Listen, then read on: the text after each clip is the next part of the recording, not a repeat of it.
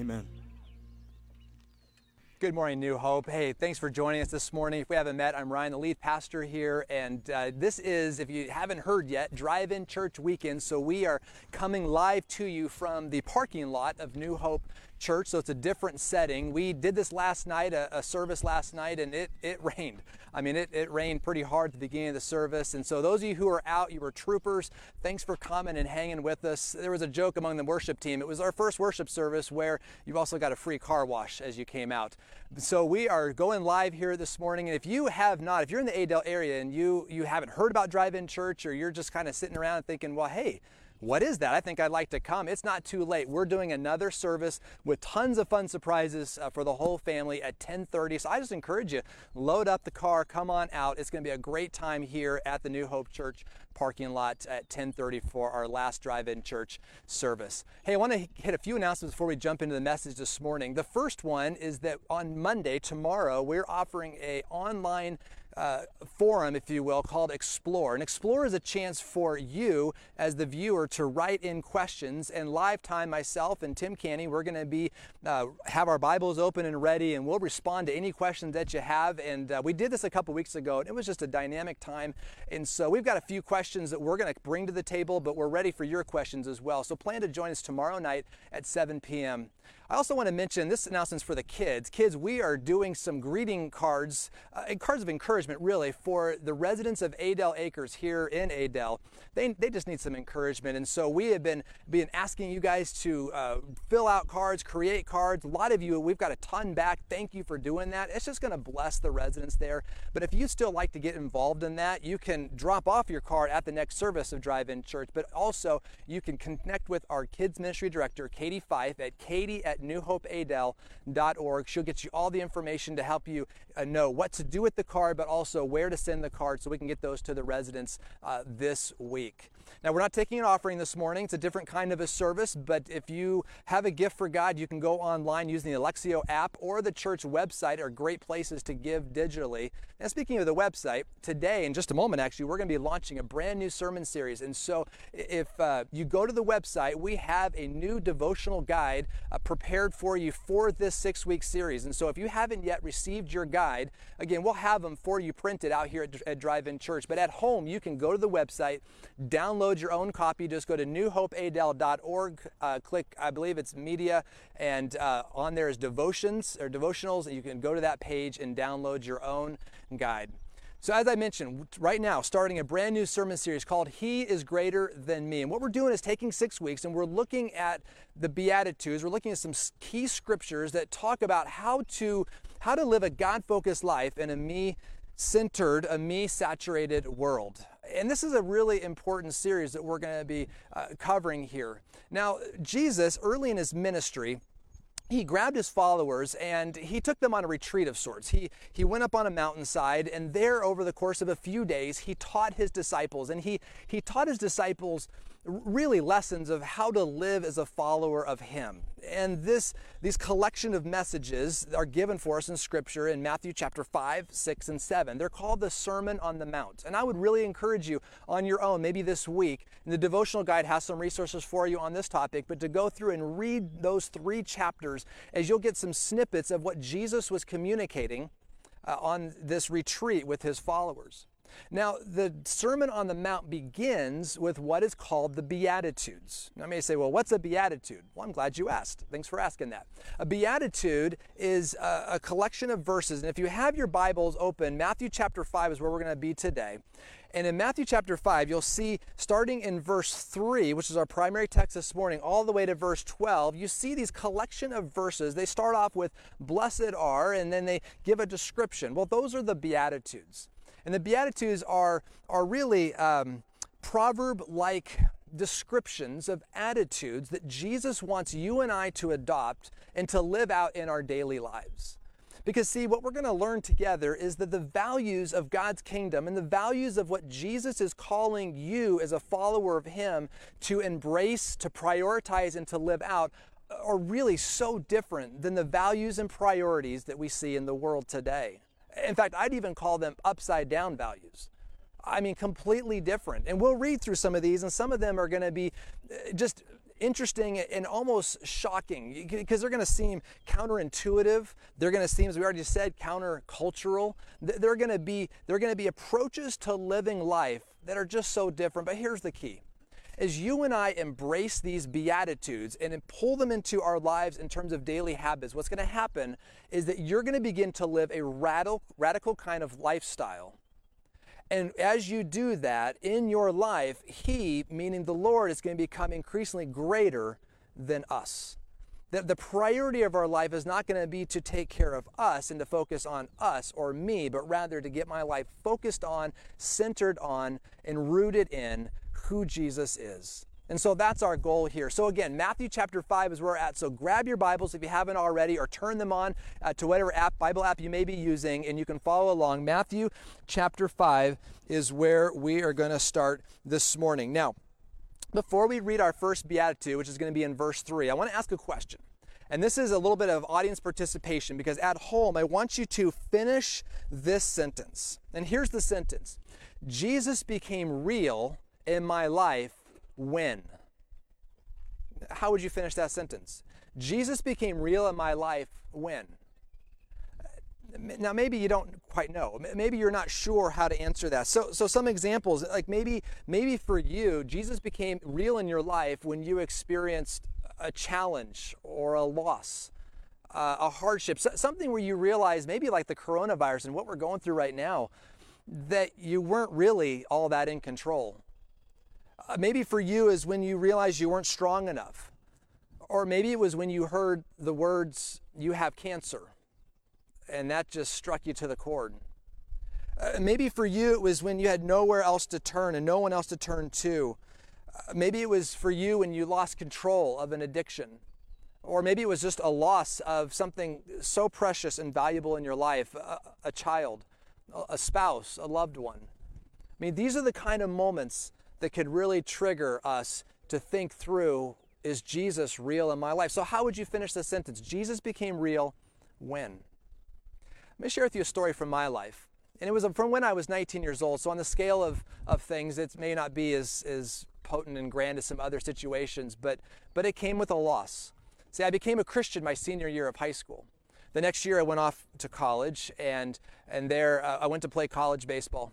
And that year, that freshman year of college was was really fantastic in every way. I, I, began to, to grow for the first time in my faith, learning more of what it meant to be a follower of Christ. And that was exhilarating and exciting. I was also on the, the baseball team and that was going well and we were ranked nationally and, and it was it was everything that you kind of hoped life would be. But right in the middle of all that, the Lord began, maybe for the first time, began to just impress on my heart something and that something was to walk away from baseball. But see, that was my identity. That was everything. To, to give that up was something that was, was shocking, and, and I would never even consider that. But it, it never left. As, as the, the weeks went on and the season progressed, it just got stronger and stronger. And I, I remember praying for injury. God, you know, blow out my arm so that just means I don't have to, to deal with this nagging call that God was putting on my life ultimately, fast forward, the season was over, and I went to the coach's office and I, I hung up my glove and I walked away.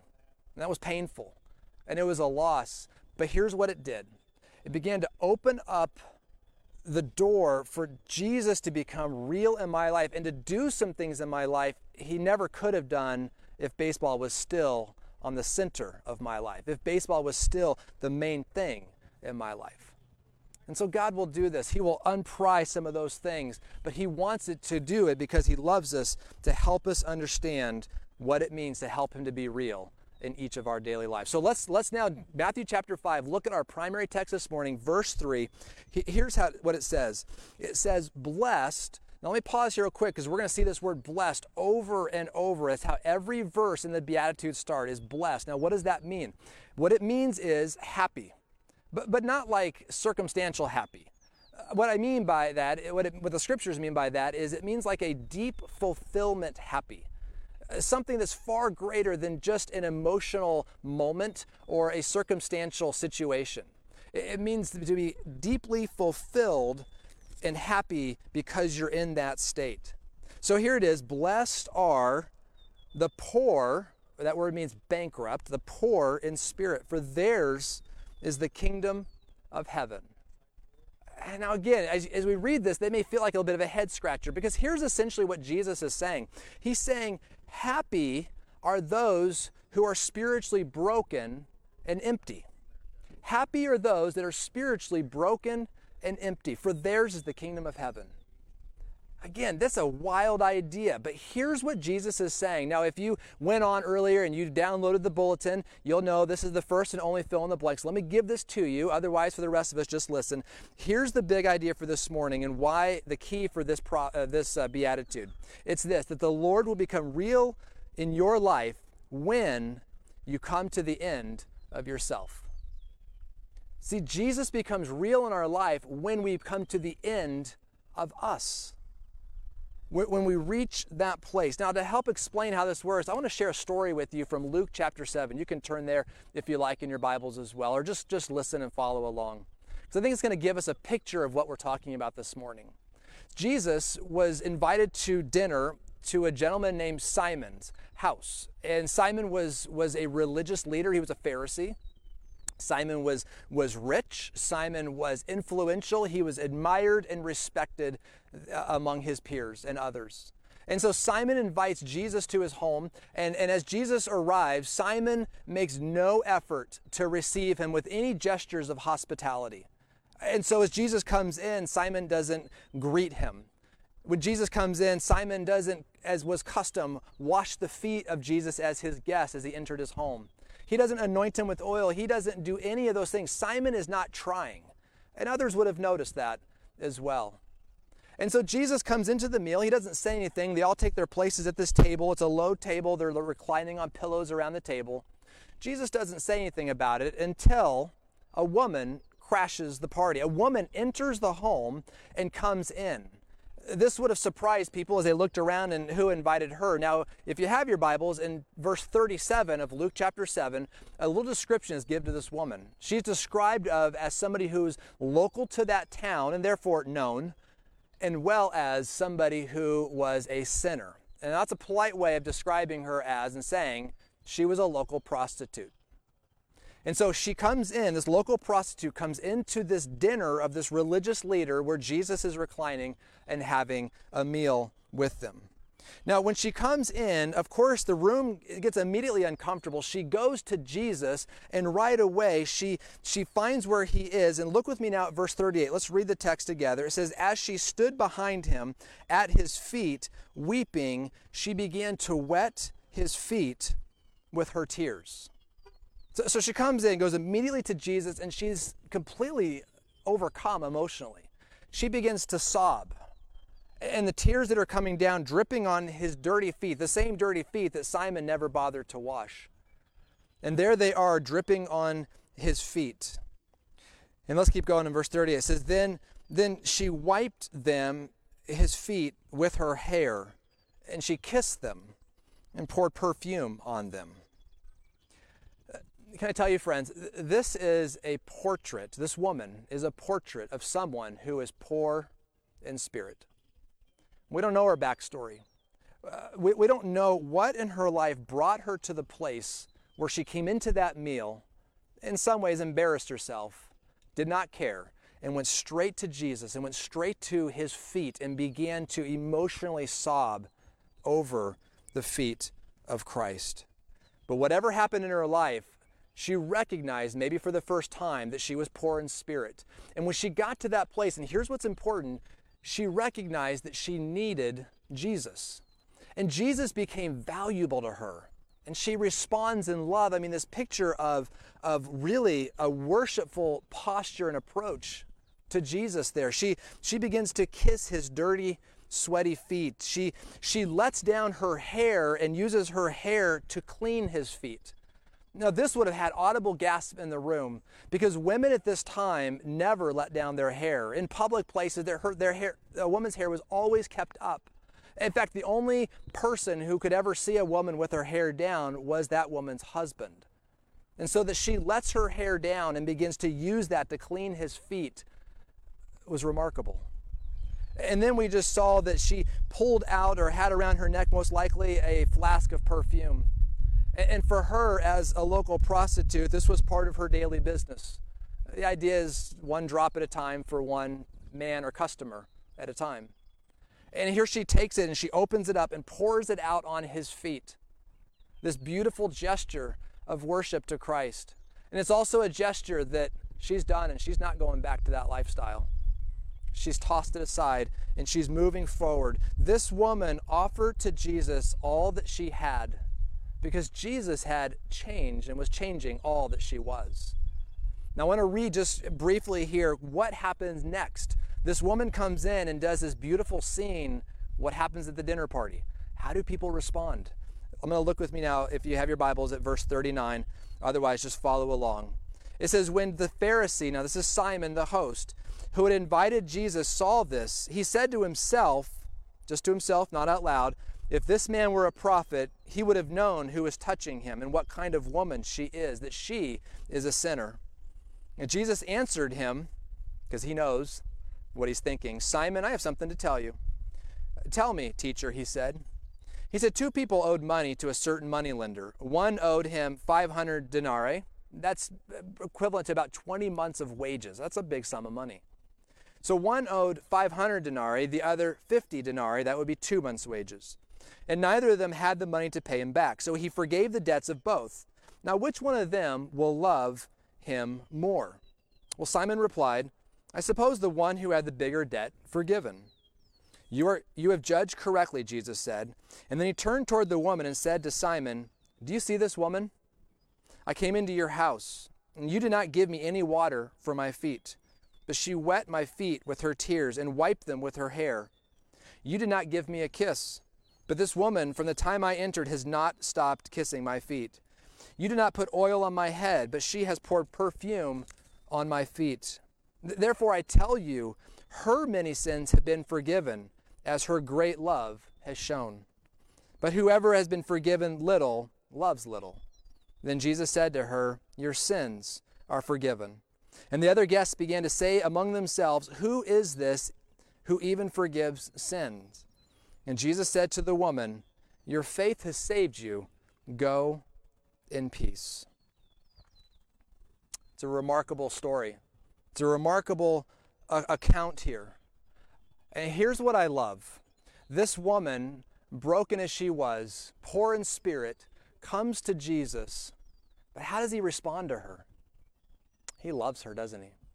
He receives her with grace he, he speaks tenderly to her. He doesn't rebuke her, the local prostitute. He receives her, he forgives her. He, he does all of this. The others are on the table, they saw her as garbage. Eh, he didn't see her this way. Jesus did not see her in that way at all. So I want to ask you a question as we begin to close this morning. Here's my question Which character, who in the story, that is, do you most want to be like? Simon or the prostitute? It's a little bit of a trick question, and here's why.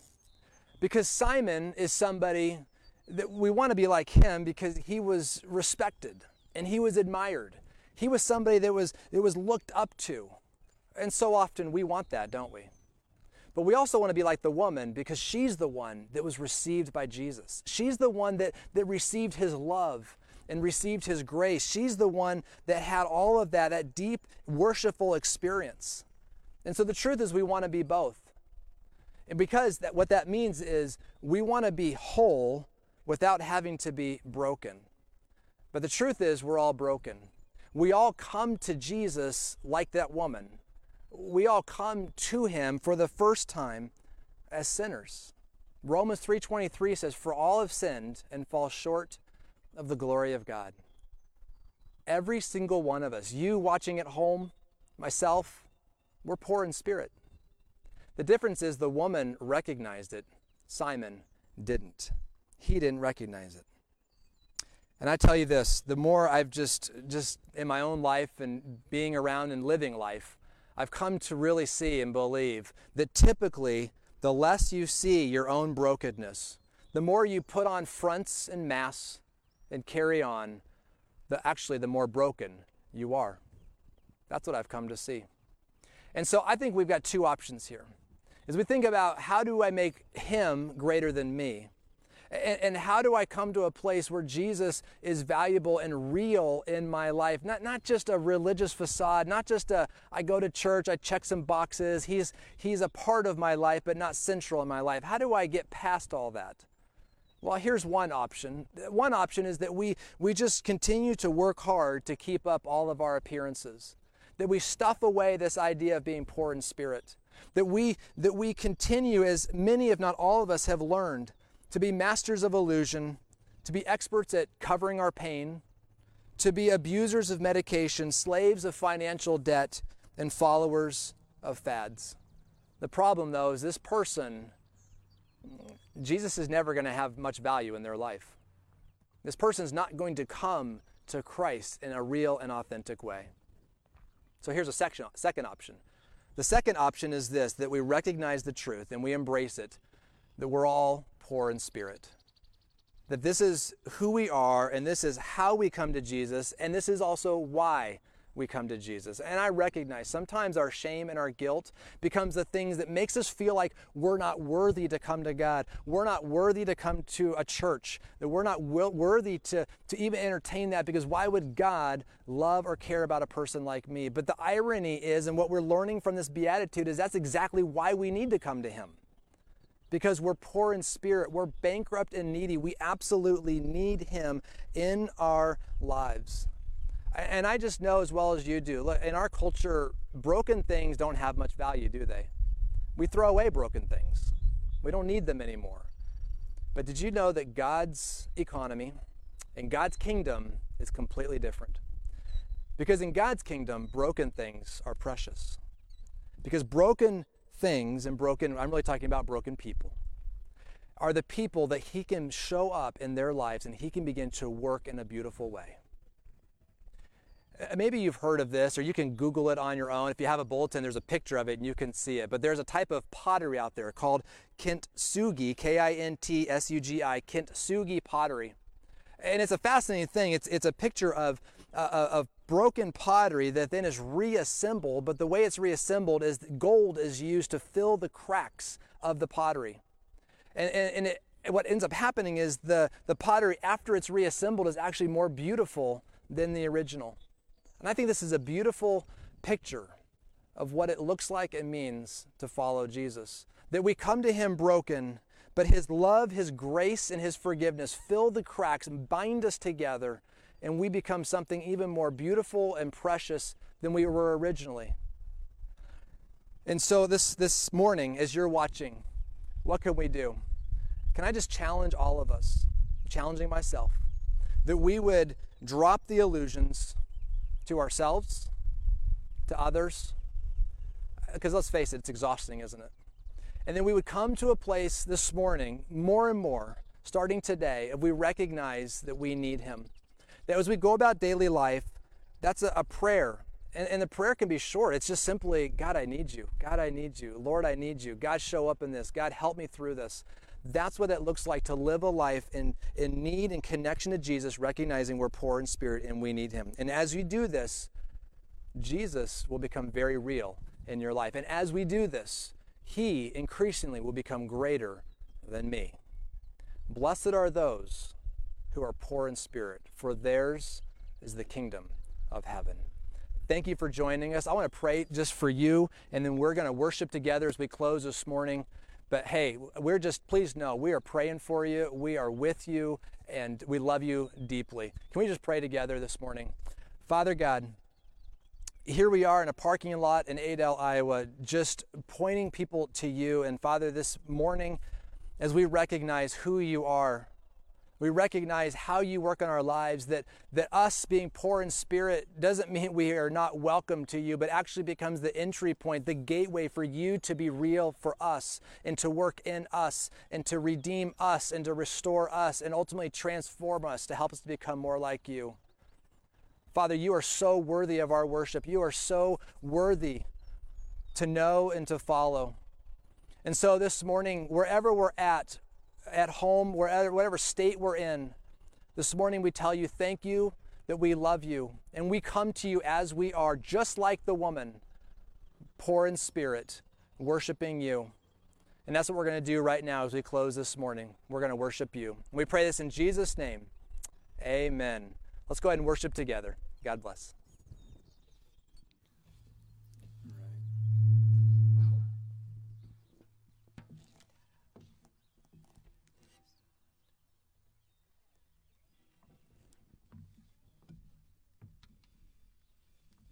Sorry, we were a little too hot there. Um, yeah, we're going to sing one more song today. It's actually a, a, new song. Maybe you're familiar with it, maybe not. So hopefully you can kind of pick up on it with us. But we really enjoyed playing it this morning. So let's uh, let's sing "Stand in Your Love."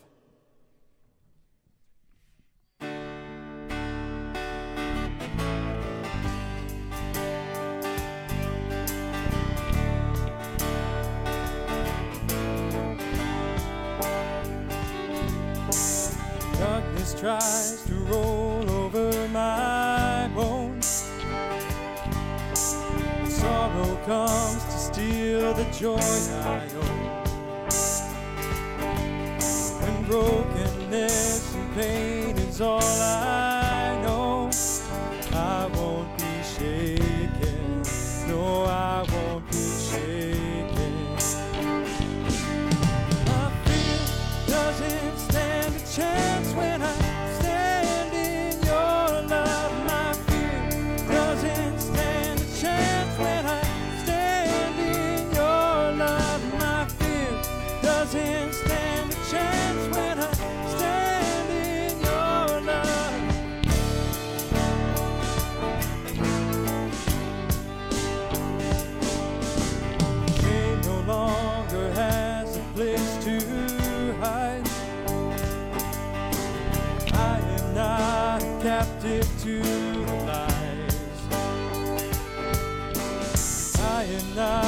not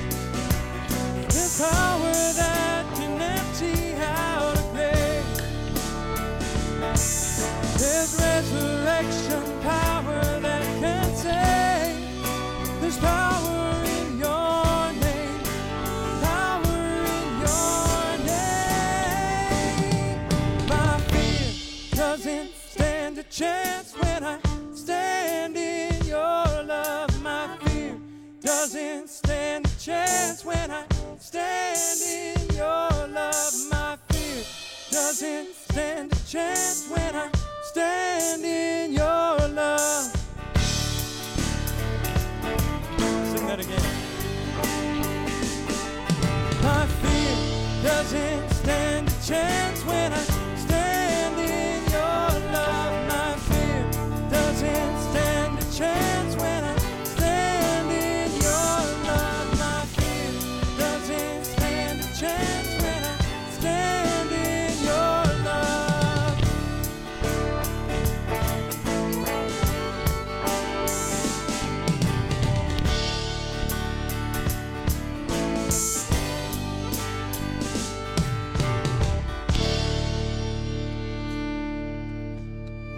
Amen. Thanks for joining us again this morning. Wonderful to uh, see you. Um, have a wonderful week, and God bless.